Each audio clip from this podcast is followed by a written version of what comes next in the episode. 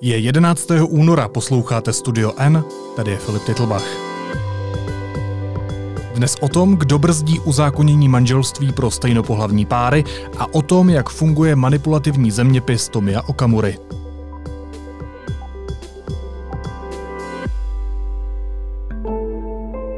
Dnes možná zlegalizujete sňatky homosexuálů, tak se ptám, kdo přijde na řadu příště.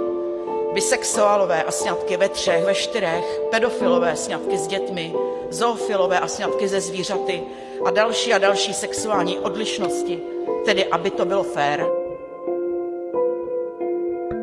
Takový v úzovkách svazácký projev už jsme tady dlouho nezažili a neslyšeli. Vzhledem k tomu, že zde bylo přirovnáno vlastně ponížení LGBT komunity k pedofilům a zoofilům, tak bych chtěla požádat, abyste si to odpustila v sále parlamentu této země. Ve sněmovně už nějakou dobu leží protichůdné návrhy, jak má vypadat manželství. Jestli půjde nadále jen o svazek muže a ženy, nebo jestli se otevře i stejnopohlavním párům. Zda se je podaří projednat, záleží hlavně na hnutí ANO, které se ale v tomto tématu nedokáže shodnout. Stejně jako řada dalších stran. Víc s politickou reportérkou deníku N, Bárou Janákovou. Báro, vítej. Ahoj. Ahoj. Jednak jste urazila mnoho lidí této země, ale urazila jste i mě, protože já do té komunity patřím. Zde nejde o pokrok společnosti, ale o její rozklad. Já bych neřekl, že to byl svazácký projev, mě to spíš připomínalo monsignora Pidhu. Co se pořád řeší? Kde je problém? A tam se řeší, že to není primárně politické téma a tak vlastně poslanci mají volné hlasování a rozhodují si na základě eh, svého osobního názoru a vlastně všechny ty strany, které kromě Pirátů, SPD a Lidovců hmm. jsou nějakým způsobem rozpolcené, že eh, většinou je tam část příznivců a část odpůrců. Jak dlouho už se to řeší? Uh, vlastně první z těch zákonů, který by umožnil manželství stejnopohlavním páru, tam byl předložený v polovině června 2018, pak přišli lidovci s protinávrhem, který by v ústavě zakotvil uh, manželství jako svazek muže a ženy a to bylo o dva dny později, to bylo v 15. června 2018. Mezi podporovateli změny se rodí plán, jak ten návrh na jednání sněmovny protlačit. Jakým způsobem tedy? Oni se o to snaží tedy docela dlouho, už uh, vlastně nějaký ten rok. Tady je velký problém, že s tím uh, návrhem přišla tehdy poslankyně Radka Maxova, mm-hmm. která uh, vlastně sehnala nějakých 46 poslanců, kteří to podporovali. Nicméně ona byla v květnu 2019 zvolená do Evropského parlamentu a tím pádem uh, tu agendu v hnutí ano po ní někdo musel převzít. A tam se úplně uh, nějaký rovnocený nástupce nenašel.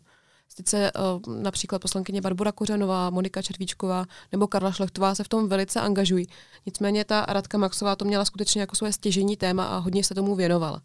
A tím pádem ten zákon trošičku trpí tím, že už tam nemá nikoho, kdo by se mu na 100% hmm. věnoval a vlastně spousta politických stran to řešit nechce. Například lidovci přišli s tou změnou ústavy, že manželství je svazek muže a ženy, ale když jsem se jich ptala, proč eh, nepodporují to zařazení bodu na projednávání, tak mi vlastně říkali, že to pro ně není priorita. Hmm. A to je i u toho manželství pro stejnopohlavní páry. Spousta těch podporovatelů, například poslanec eh, Robert Králíček, nebo třeba Andrea Babišová, Andrea Brzobohatá, sice na začátku ten zákon podepsali, ale když se potom v únoru 2019 hlasovalo o tom, jestli se bude projednávat na plénu, tak se zdrželi. Proč to pro nikoho není priorita? Když manželství pro všechny by podle agentury Median umožnila i většina společnosti, 67%, vzrostla také podpora pro adopce partnerových dětí. Priorita to je zhruba pro 18 poslanců z hnutí ANO, priorita je to pro velkou část Pirátů, priorita je to pro pár poslanců z TOP 09, pár poslanců z hnutí STAN. Ale jak je tam velký tlak právě těch zastánců tradiční rodiny, kteří to prostě nechtějí pustit dál, tak uh, oni vlastně ani jakoby nevědí nebo nějakým způsobem to nezařazují, protože vědí, že proto není podpora v té stávající sněmovně.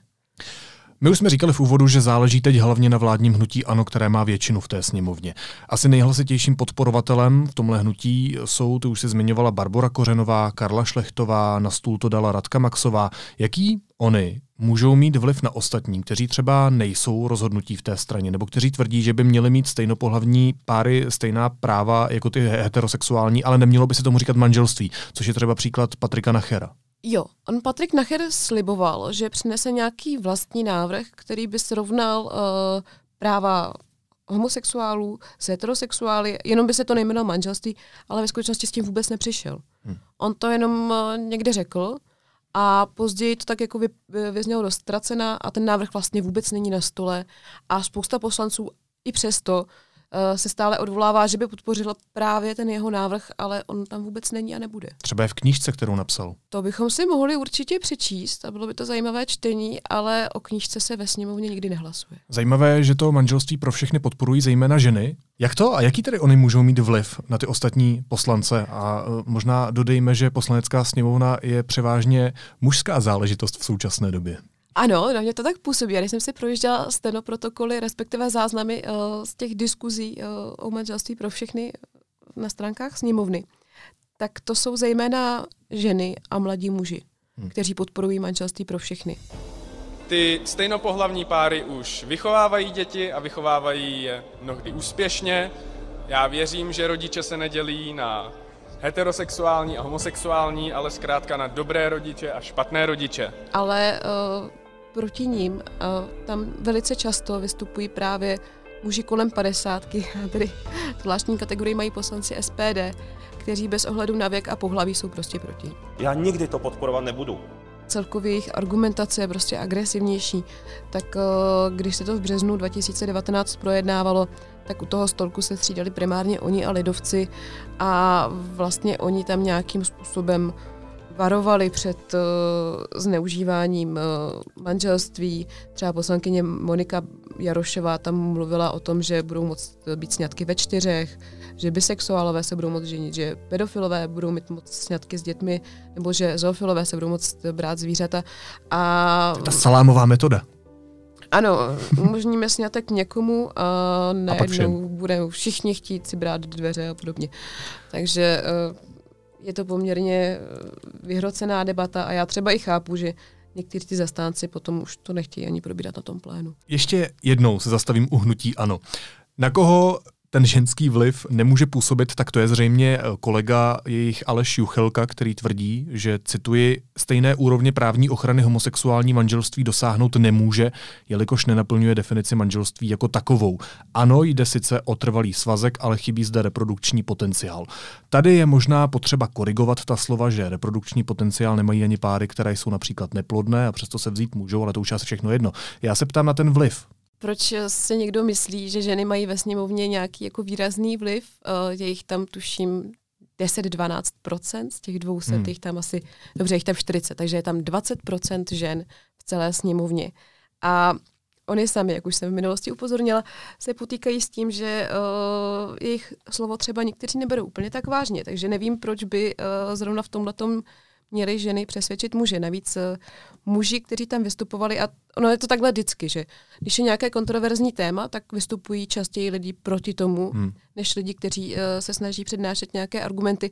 A i ty kritici jsou daleko hlasitější, protože volí třeba argumenty, které nejsou úplně relevantní, jsou často absurdní a jsou agresivní.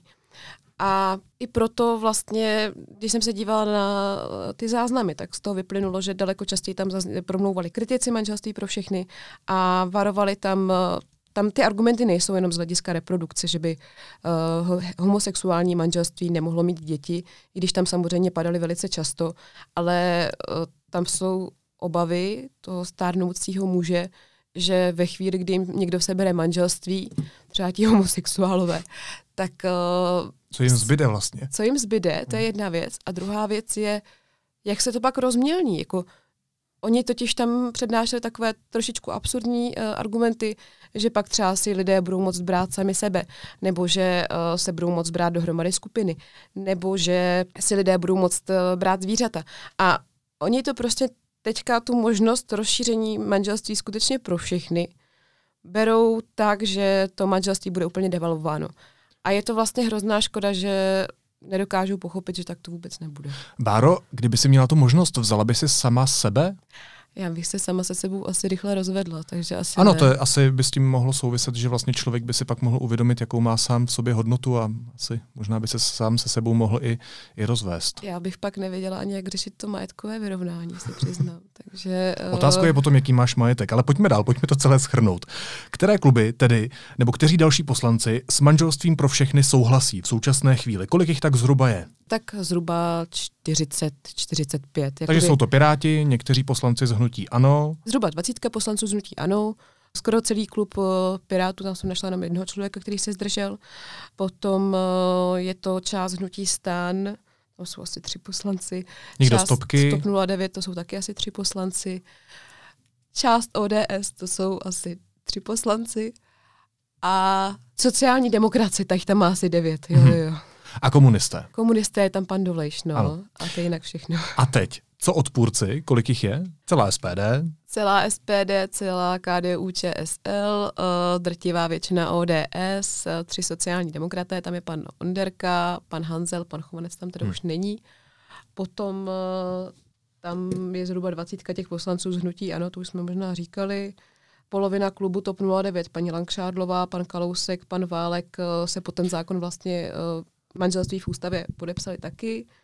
Takže je to jakoby hodně vyhrocené, že to je jako víceméně, podle mě možná ty odpůrci jsou silnější. Ano, a teď, když tedy ty počty srovnáme s tím výzkumem agentury Median, která tvrdí, že manželství by gejům a lesbám umožnila většina společnosti 67%, tak to se asi úplně nepromítá do té poslanecké sněmovny v tom současném stavu. Ne, ne, ne, ve sněmovně je daleko víc mužů než hmm. žen ve společnosti a ti muži jsou zpravidla starší. Hmm.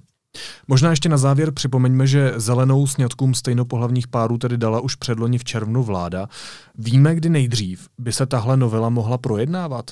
Jo, tady se pořád jedná o to, že by to mohlo být v tom uh, březnu, 6. března 2020, kdy uh, je to ale už jakoby několikrátý plán, aby se to dalo projednávat, že by se to neřešilo přes předsedy poslaneckých klubů, ale napřímo s předsedou sněmovny.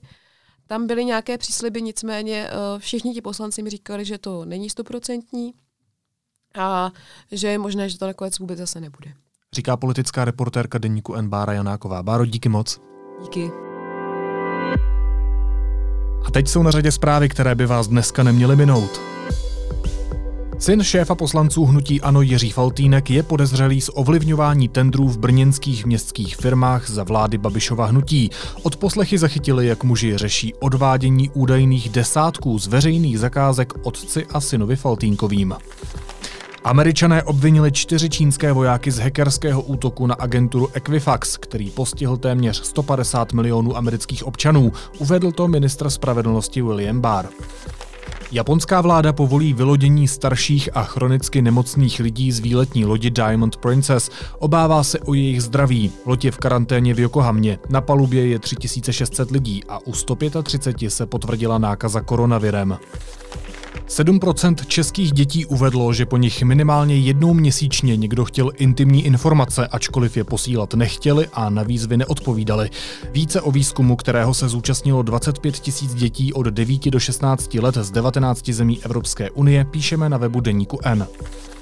Předávání 92. výročních cen Americké filmové akademie sledovalo v noci z neděle na pondělí na televizní stanici ABC v průměru 23,5 milionu lidí. Je to vůbec nejmíň v historii Oscarů, všímá si CNN.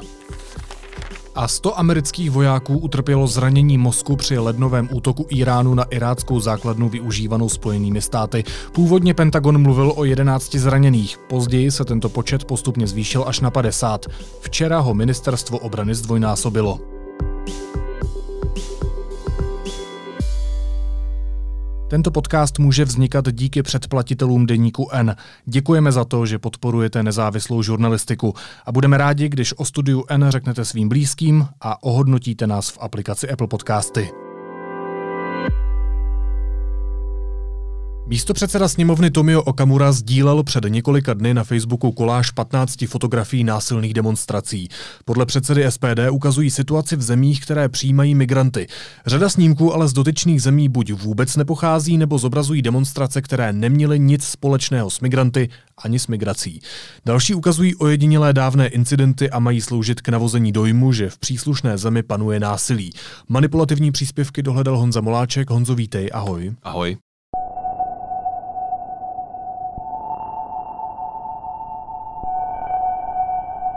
Takhle to dopadlo v zemích, které vítali, s někým i, migranty. Takhle my dopadnout nechceme. A co vy? Honzo, jak pan Okamura nechce dopadnout?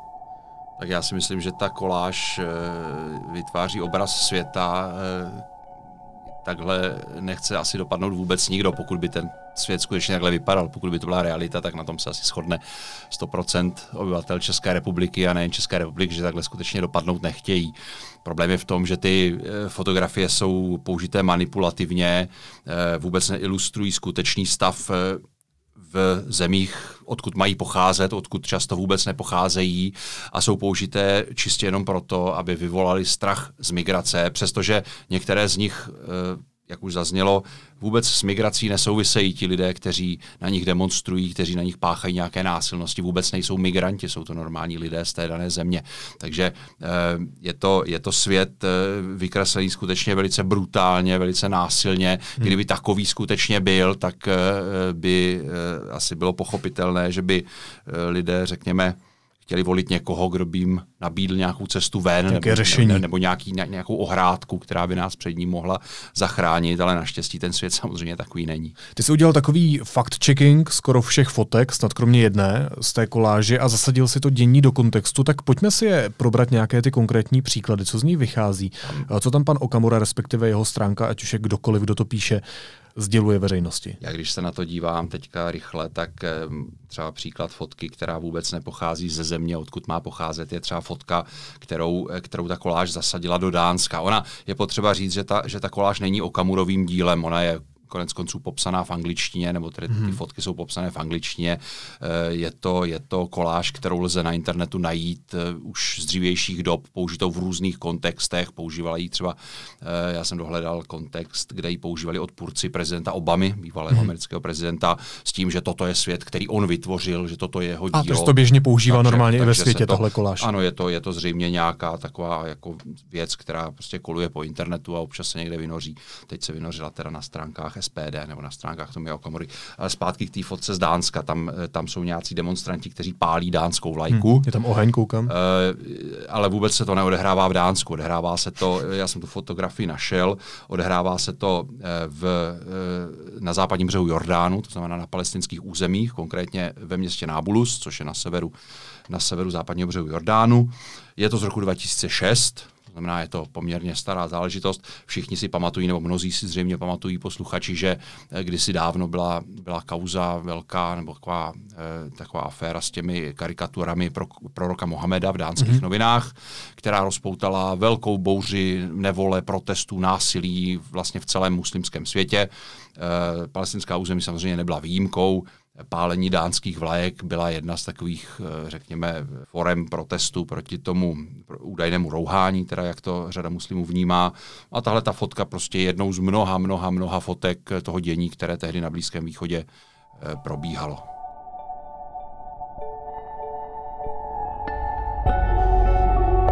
Když se podívám trochu výš, tak tady je ještě Švédsko. Uh, to je fotka, kde je taky spousta plamenů a čtu si u toho, že ta fotografie pochází z Francie ano, a je 15 je to, let je to, stará. Je to fotografie z Francie, kde v roce 2005 eh, proběhly velmi, eh, velmi dramatické pouliční nepokoje vlastně v celé Francii. Eh, odstartovala je taková nešťastná událost, kdy vlastně policisté na předměstí Paříže pronásledovali skupinu mladíků přistěhovaleckého původu, podezírali je z vloupání, to se tedy nepotvrdilo, že by, že by ti mladíci skutečně byli pachateli pachateli něčeho. Eh, oni se před těmi policisty ukryli v trafostanici, ale bohužel tam tady došlo k tomu, že elektrický proud dva z nich eh, usmrtil. Hmm.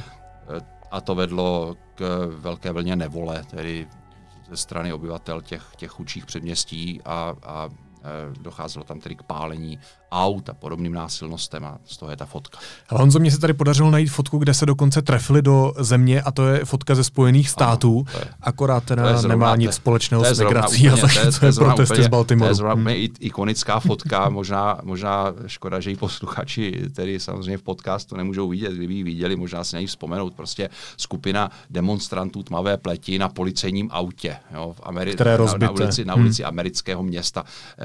Ta fotka je známá, protože skutečně byla použita mnohokrát v médiích. Jsou to protesty, jsou to demonstrace v Baltimore, v americkém městě v roce 2015. Mimochodem je ten, ten, ta příčina je podobná jako v tom francouzském případě. Tam v Baltimoreu tehdy došlo také k úmrtí člověka v souvislosti s policejní akcí. Tam zemřel 25-letý muž v černé pleti, který byl zatčen policií v policejním autě. Došlo k nějakému jeho těžkému zranění, kterému později podlehl. Um, tam ti policisté byli obviněni z vraždy, nakonec, nakonec nebyli odsouzení, eh, ale, ale vedlo to také k velkým protestům, zejména tedy uh, afroameričanů proti, proti policejnímu údajnému násilí, údajnému rasismu. A tahle fotka je prostě z toho, ale, ale samozřejmě nemá to nic společného s migrací. To nebyli žádní hmm. migranti, kteří by do Ameriky přišli prostě od někud, nebo že by Amerika vítala. To jsou prostě normální obyvatele Baltimore. Honzo, u jedné fotky se ti uh, nepodařilo identifikovat, z jaké země nebo co přesně se na tom děje, a to je fotka, která je označená, že se děje ve Španělsku. Mě by spíš ale zajímalo, jak náročné je udělat takový fact-checking, jak vlastně těžké je dohledávat informace o jednotlivých fotkách. Předpokládám, že to je mnohem složitější, než veřejnosti uh, servírovat fotku, která je prostě manipulativní a kde je úplně jedno, co se děje. Jo? Samozřejmě a Okamura a ostatní extremisté, kteří tu koláž používají, tak naprosto jednoznačně vycházejí z toho, že to nikdo nebude dělat, protože to, to je skutečně docela velká práce. My jsme to dělali s kolegou Tvrdoněm, e, strávili jsme nad tím docela dost času. E, u některých fotek to tak těžké není, protože, jak jsem říkal, některé z nich jsou opravdu ikonické. Třeba ta fotka z toho Baltimore je známá, takže ji vyhledat jako trvá opravdu pár minut ale některé jsou takové vlastně ještě, jak je to malé, jo, takže když si tu fotku člověk zvětší, tak eh, se to rozlišení dost rozpadne, takže i přes takové ty nástroje, jako je vyhledávání fotek třeba v Google nebo tak, tak to moc nefunguje, takže, takže jsme se pokoušeli to dohledat opravdu manuálně. To znamená, že jsme si našli nějakou, nějaký okruh událostí, kte, z kterého by ta fotka mohla pocházet. A skutečně jsme procházeli prostě hmm. desítky fotek, než jsme, než jsme narazili eh, na tu, na tu pravou. Uh, a u jedné z nich se nám to teda nepodařilo. No. To je takový výřez, podle mě je to výřez z nějakého videa, podle mě to ani není fotka, hmm. kde jako není vidět téměř nic, čeho by se člověk mohl chytit. Jsou tam trošku vidět policisté, podle, tě, podle té jejich výstroje, podle toho, jaké mají helmy, tak se zdá, že to skutečně jsou španělští policisté, protože samozřejmě fotky, fotek španělských policistů zasahujících na demonstracích je celá řada k dispozici, takže dá se porovnat. To, s tím se to dá hmm. porovnat, ale nic dalšího na té fotce moc není vidět, ani třeba barva pleti těch, těch demonstrantů, tam je to celé takové tmavé, takže skutečně tam se nám nepodařilo dohledat, co to může být. Vy jste, Honzo, mluvili taky s expertem na extremismus, politologem Honzou Charvátem z Univerzity Karlovy. Zajímalo by mě, eh, jaký účel má podle něj tahle propaganda. Asi se to dá nazvat propagandou. Určitě je to politická propaganda, ten, ten účel je jednoznačný, vyvolávat strach. Strana typu SPD prostě žije ze strachu, to je její hlavní jaksi obchodní artikl a e, strach, řekněme, z migrace trošku opadá, protože lidé už jako pochopili, že sem žádné hordy nějakých migrantů nemíří. E, I v zemích, kam, řekněme, mířili v roce 2015-2016, tak vlastně se ten prvotní nápor daří nějak zpracovat, no daří se těm zemím se s tím nějak, nějak vyrovnat, takže ty katastrofické předpovědi se nepotvrdily a samozřejmě není možné držovat tu společnost v takové hysterii, v jaké byla před hmm. těmi několika lety. Což je mnohem náročnější teď což samozřejmě, což samozřejmě Okamurovi velice vyhovovalo. Eh, není to tak lehké, musíte ten, musí ten, ten, ten strach pořád něčím přiživovat. No a takovéhle, takovéhle apokalyptické výjevy, ještě když jich slepí 15 vedle sebe, tak to skutečně vypadá, jako kdyby ten svět hořel, jako kdyby stačilo vystrčit eh, nos za hranice České republiky a člověk okamžitě dostal, eh, dostal nějakým kamenem nebo něčím takovým, takže ten message, no to poslání vůči těm, vůči těm příznivcům SPD je úplně jasný. Pokud tohle nechcete, musíte volit nás, nikdo jiný vás předtím neochrání.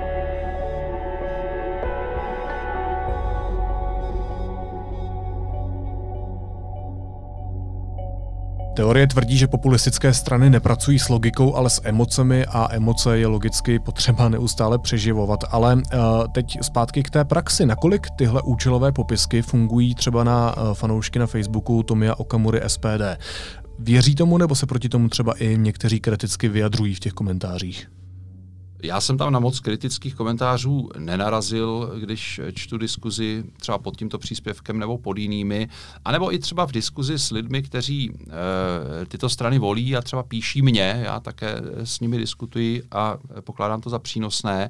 A je zajímavé, že oni dost často vlastně ani nepolemizují s tím, že by, že by Tomio Okamura nebo další politici tohoto populistického eh, typu měli pravdu vždycky. Jo. Oni, to, oni vlastně vědí a jsou i ochotní dost často přiznat, že to tak není. Hmm. Eh, oni říkají, ano, my to víme, že on nemluví vždycky pravdu, nebo že jako používá i tyto metody, ale a to je zajímavé, oni vlastně to po těch lídrech svých nechtějí. Oni chtějí, oni daleko víc oceňují, že ti eh, politici říkají, občas na, na Facebooku se objeví taková fráze, to, co si myslíme všichni. Mm-hmm. Jo, to znamená, to, co nikdo jiný neřekne. Utvrzují, utvrzují nás v nějakém našem přesvědčení, nechtějí po nás, abychom tu bezpečnou zónu, tu pohodlnou zónu toho vlastního přesvědčení opustili.